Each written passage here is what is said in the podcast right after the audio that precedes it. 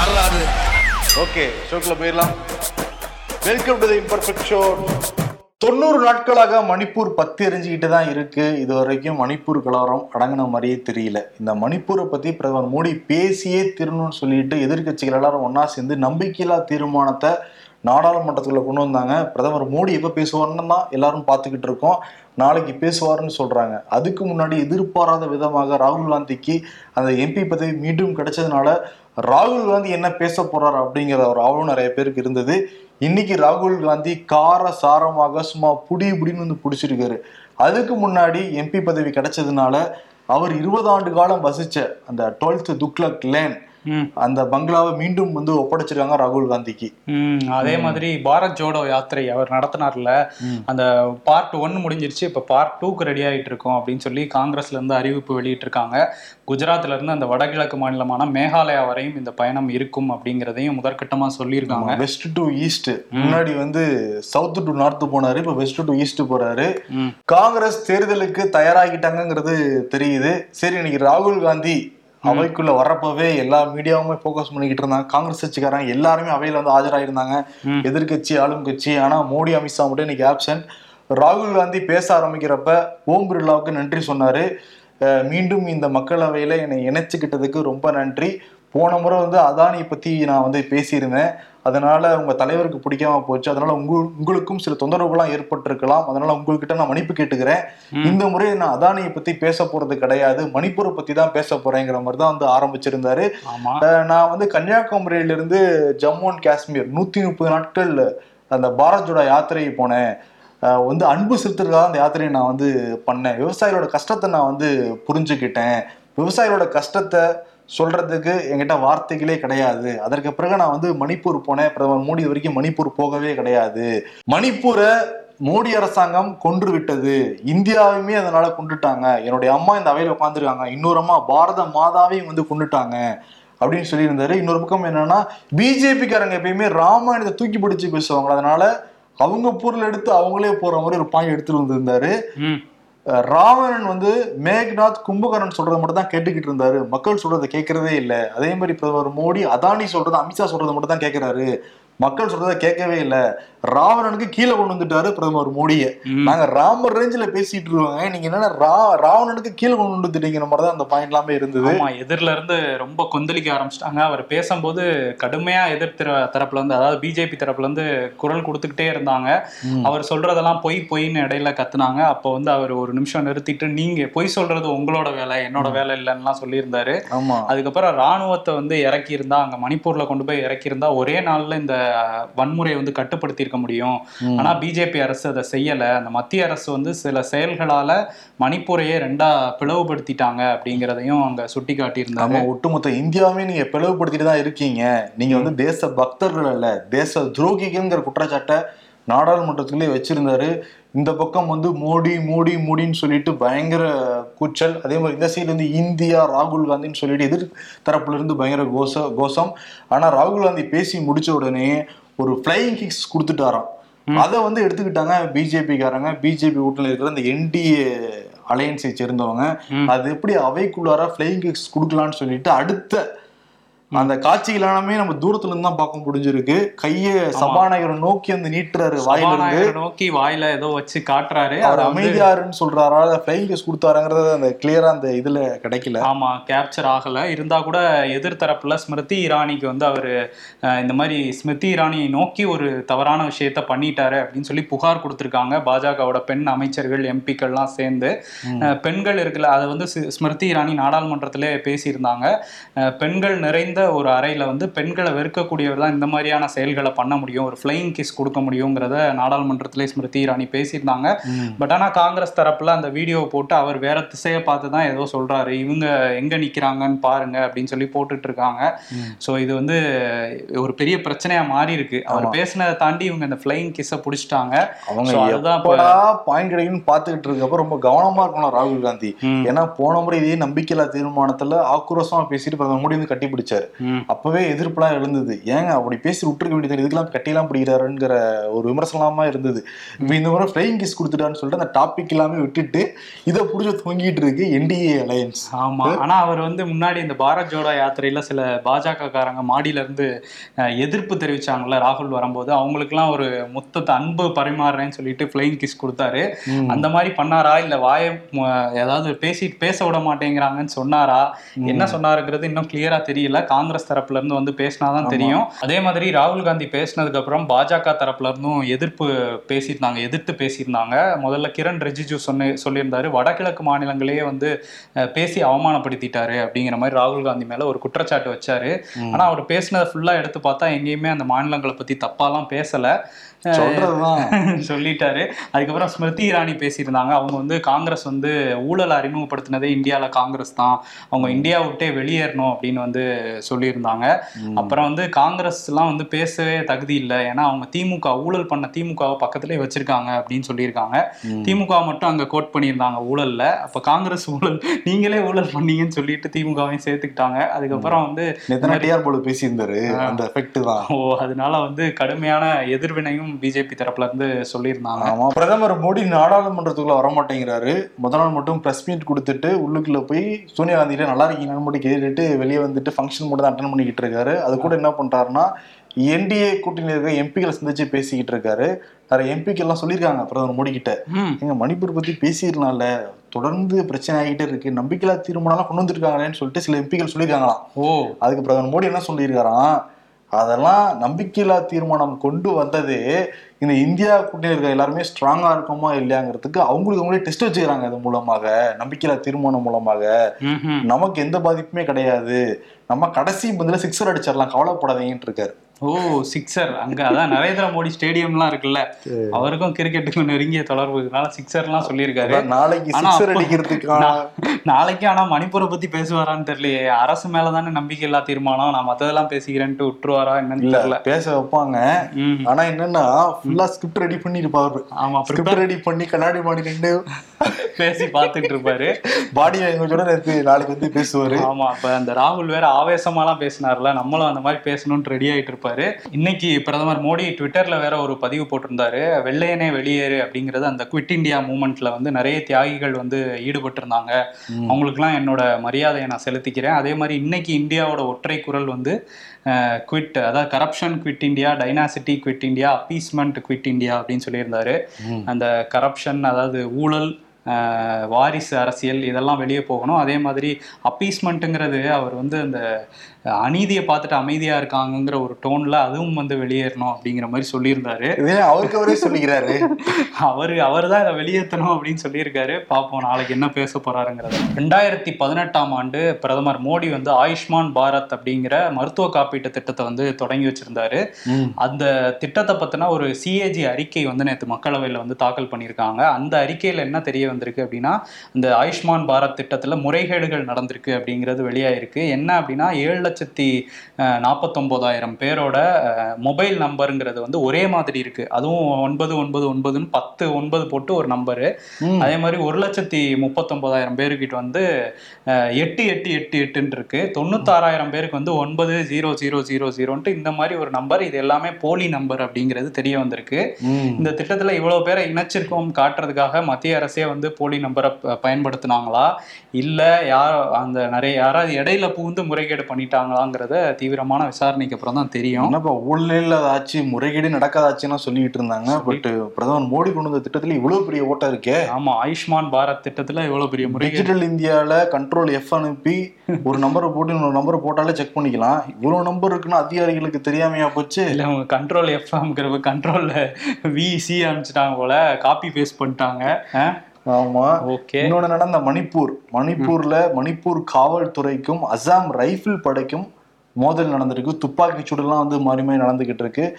ஏன்னா விஷ்ணுபூர் அப்படிங்கிற அந்த பகுதியில அந்த ஆயுத கடங்குல இருந்து துப்பாக்கிகள் வெடிமருந்துகள் எல்லாமே எடுத்துட்டு வந்து போயிருந்தாங்க.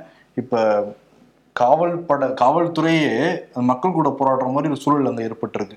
ஏன் யாரு கண்ட்ரோல்ல தான் இருக்காங்க? காவல்துறை மாநில அரசு கண்ட்ரோல்ல இருக்கணும். அவங்களும் இல்லை போல. இன்னொரு பக்கம் அந்த அசாம் ரைஃபிள் படை வந்து மத்திய அரசு கண்ட்ரோல்ல இருக்கணும். எதுவுமே கண்ட்ரோல் இல்லாம தான் மணிப்பூர்ல நடந்துட்டு இருக்கு. ஆனா நாங்க நடவடிக்கை எடுத்துட்டு இருக்கோம் எடுத்துட்டு இருக்கோம்னு மத்திய அரசு சொல்லிக்கிட்டே இருக்கிறாங்க.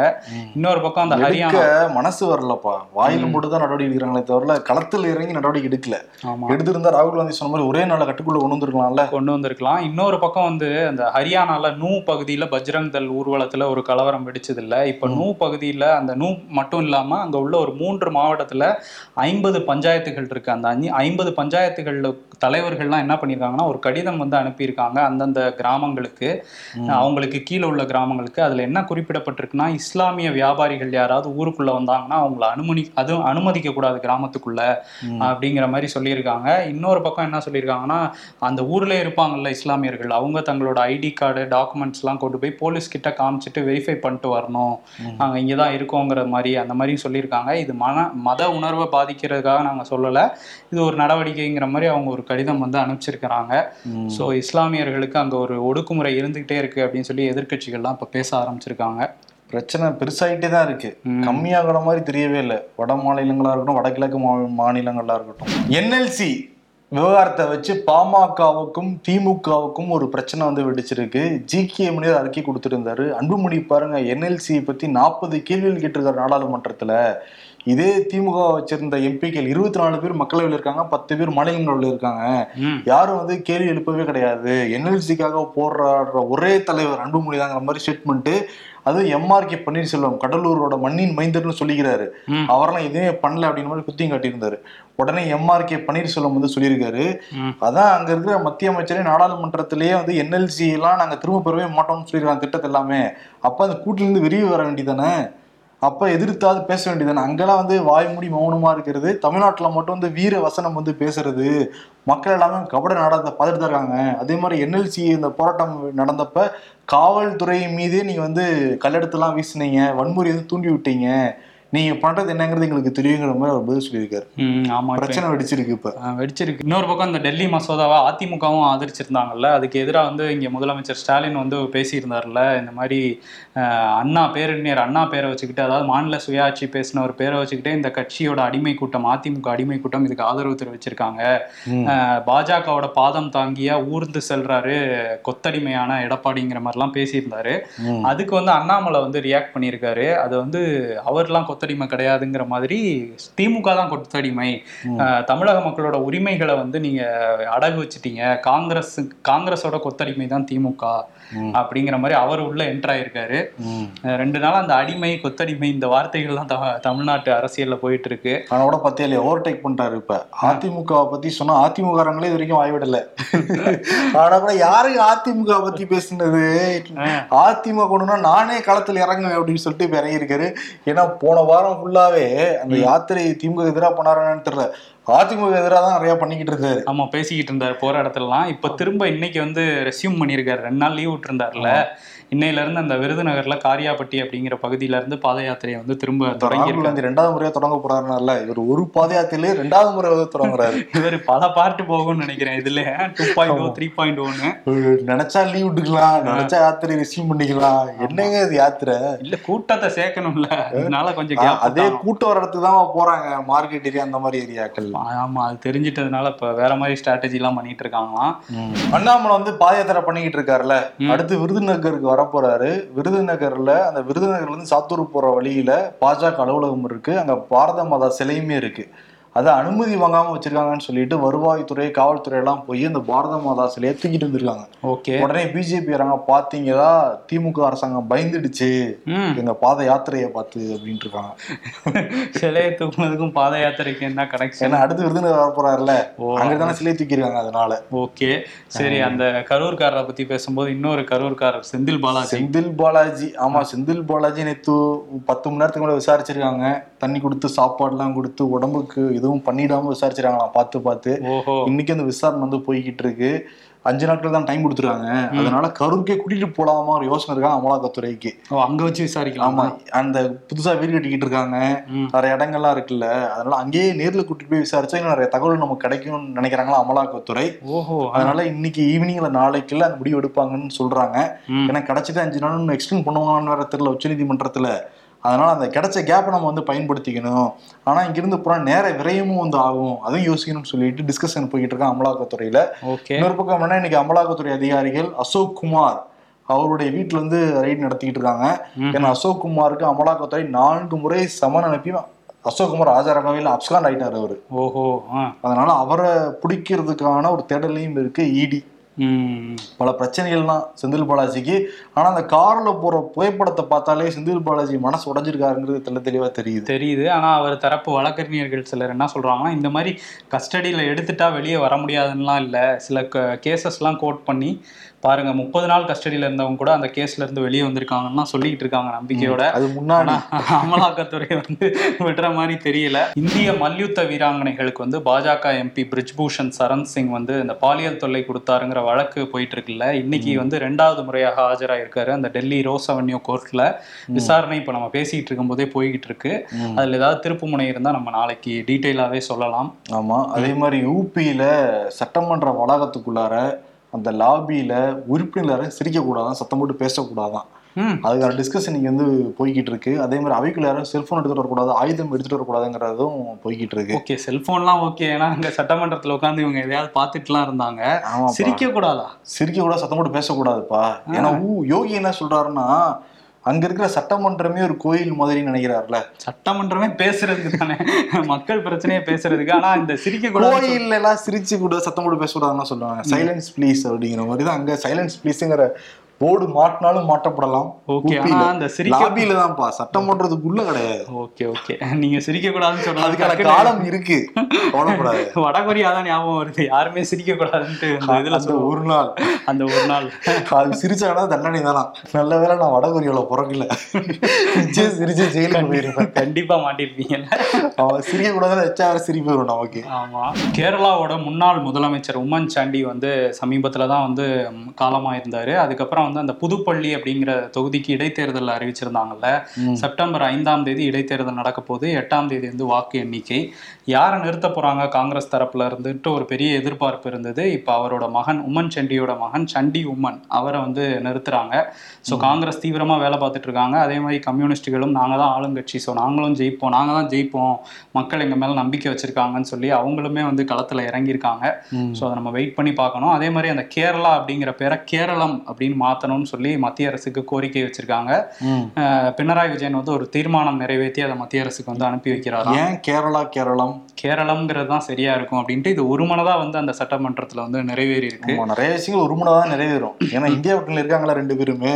காங்கிரஸும் சரி கம்யூனிஸ்டும் சரி. இருக்காங்க இங்க எதுவும் பாதிப்பு வந்துடக்கூடாது. ஆமா அதே மாதிரி இல்ல அந்த மாநில பெயருங்கிறதுல அவங்க ஒண்ணா நிக்கிறாங்கன்னு சொல்றாங்க.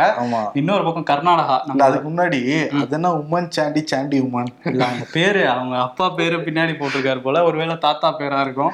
அந்த மாதிரி ஒரு பேர் வச்சிருக்கிறாங்க. இன்னொரு பக்கம் வந்து அந்த கர்நாடகா நம்ம பக்கத்து மாநிலம். அதுல இருந்து ஒரு அதிர்ச்சி தகவல் ஆர்டிஐ மூலமா பெறப்பட்டிருக்கு. கர்நாடகா சுகாதாரத்துறையில இருந்து வாங்கியிருக்காங்க ஆர்டிஐல.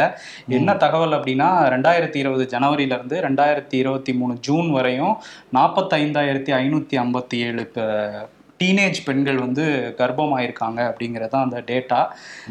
இது வந்து ஏறிட்டே வந்திருக்கு. ரெண்டாயிரத்தி இருபதுல இருந்து இருபத்தி ரெண்டு இருபத்தி ஒன்று இருபத்தி ரெண்டுல வந்து பத்தொன்பதாயிரத்தி ஐநூறு பேர் வந்து இந்த மாதிரி ஆயிருக்காங்க. இப்போ இந்த ஜூன் வரையுமே வந்து கிட்டத்தட்ட ரெண்டாயிரத்தி எழுநூறு பேருக்கு மேல வந்து கர்ப்பமாயிருக்காங்க. இந்த தரவை வச்சு சமூக ஆர்வலர்கள்லாம் என்ன சொல்றாங்கன்னா இது பெண்களோட கல்வியை வந்து பாதியிலே நிறுத்துறதை விட மால் நியூட்ரிஷன் பிரச்சனைகளும் வரலாம். இந்த ரெண்டு முக்கியமான பிரச்சனைகளுமே இதுல இருக்குங்கிற மாதிரி அவங்க சொல்ல ஆரம்பிச்சிருக்காங்க. இந்த நாற்பத்தையாயிரம் பெண்களுமே கல்யாணம் ஆகாத பெண்களுங்கிறத இங்க குறிப்பிடுறோம்.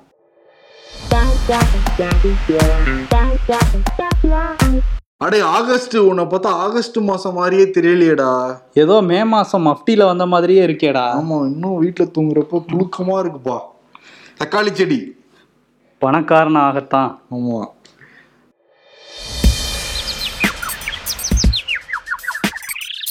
வண்டியில ஹெல்மெட் போட்டு போனா போலீஸ் லைசென்ஸ் கேட்டு நிறுத்த மாட்டாங்கன்னு ஒரு மனநிலை இருக்கு. இருக்கு. அடுத்த மூன்று ஆண்டுகளில் ஆட்சிக்கு வரவுள்ள கட்சி பாமக அன்புமணி. நிழல் நிதிநிலை அறிக்கை மாதிரி நிழல் சட்டப்பேரவை எதுவும் அமைக்க பிளான் பண்றாரோ? ஸ்கூல் எல்லாம் வைப்பாங்கல்ல. ஸ்கூல் பார்லிமெண்ட் அந்த மாதிரி பாமக பார்லிமெண்ட் வேணா அமைச்சு தைலாபுரத்துல வச்சுக்கலாம்ல? பார்லிமெண்ட் இல்ல. அசம்பிளியை வச்சு நடத்திக்கலாம். அரசியல்ல இதெல்லாம் சாதாரணமாப்பா. விருது ராகுல் காந்திக்கு தான் சீண்டாதப்பா அப்படின்னு ஒரு லைன் இருக்கு தெரியுமா? சிங்கத்தை சீண்டாதப்பான்றக்கும் நம்ம சிங்க அளவுலாம் நம்ம சொல்லல. சீண்டாதப்பா அப்படிங்கிற மாதிரி வந்து காங்கிரஸ் கட்சிக்காரெல்லாம் சொல்லிட்டு இருக்காங்க எங்களை சீண்டிங்கன்னா பாத்தீங்களா இல்லையா? நாடாளுமன்றமே சும்மா கர்ஜிக்குதுங்கிற ரேஞ்சில் அவங்க பேசிட்டு இருக்காங்க. நாளைக்கு தான் ரியல் கர்ஜின்னு சொல்லிட்டு பிஜேபி காரங்க சொல்லிட்டு இருக்காங்க. அதனால ராகுல் காந்தி இப்போதைக்கு சீண்டாதப்பா அப்படிங்கிறது வந்து கொடுத்துடலாம். பவர்ஃபுல் ஸ்பீச்சை தான் கொடுத்துட்டு வந்து போயிருக்காரு. நாளைக்கு மோஸ்ட் பவர்ஃபுல் ஸ்பீச்சை கேட்போமா இல்லையாங்கிற நாளைக்கு தான் தெரியும். ஏன்னா வருவாரில் எங்க நாளைக்கு தான் தெரியும். வருவார்ல. நம்புறோம். வரணும் ஜி வந்து பேசணும். ஏன்னா வெள்ளிக்கிழமையோட வேற முடியுது நாடாளுமன்றம். ஆனா என்ன ஒரு விஷயம்னா இதுக்கு முன்னாடி நடந்ததெல்லாம் சீராவே முடிச்சிட்டாங்க அவைய. ம். பட் இந்த நாடாளுமன்றம் தான் கடைசி நாள் வரைக்கும் போகுது. அதை நினைச்சா கொஞ்சம் சந்தோஷமா இருக்கு நமக்கு. ஆமா அதுக்கு முதல்ல ஒன்பது நாள் ஒண்ணுமே நடக்கலையே. ஓகே. நாளைக்கு. நாளை சந்திப்போம். நன்றி வணக்கம். நன்றி.